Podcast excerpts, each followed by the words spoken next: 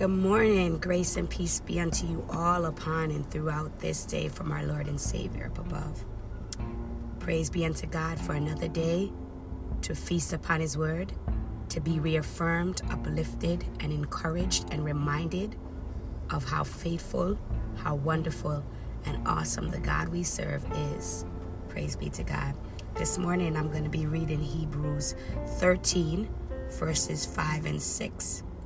Again, that's Hebrews thirteen, verses five and six. And it says, "Let your conversation be without covetousness, and be content with such things as ye have. For he had said, I will never leave thee, nor forsake thee. So that we may boldly say to the Lord, say, the Lord is my helper, and I will not fear what men shall do unto me."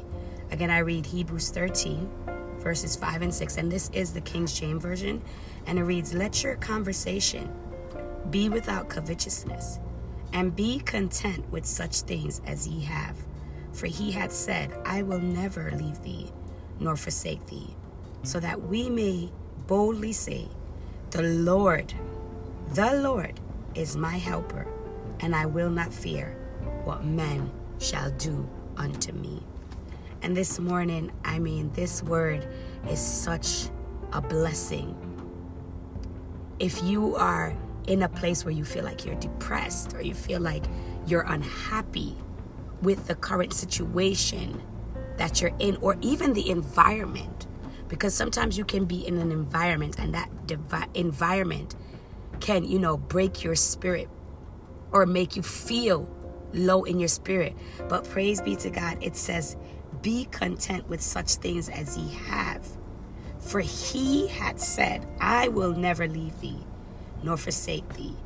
And so that way you can boldly say, "The Lord is my helper, and I will not fear what man shall do unto me."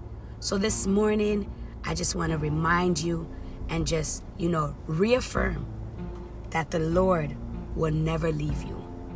The Lord will never leave you. And even if you're feeling like he has left you, that's when he's closer to you the most. So this morning, rejoice, give thanks, because God is with you. He promises here in his word that is above all his name, his word that shall go forth into the world and do that which he commanded it to do, and not return unto him void. He said he will never leave you. So remember this as you go through this day, despite where you are at, how you feel, the environment, be content, for the Lord promised to never leave you. God bless you.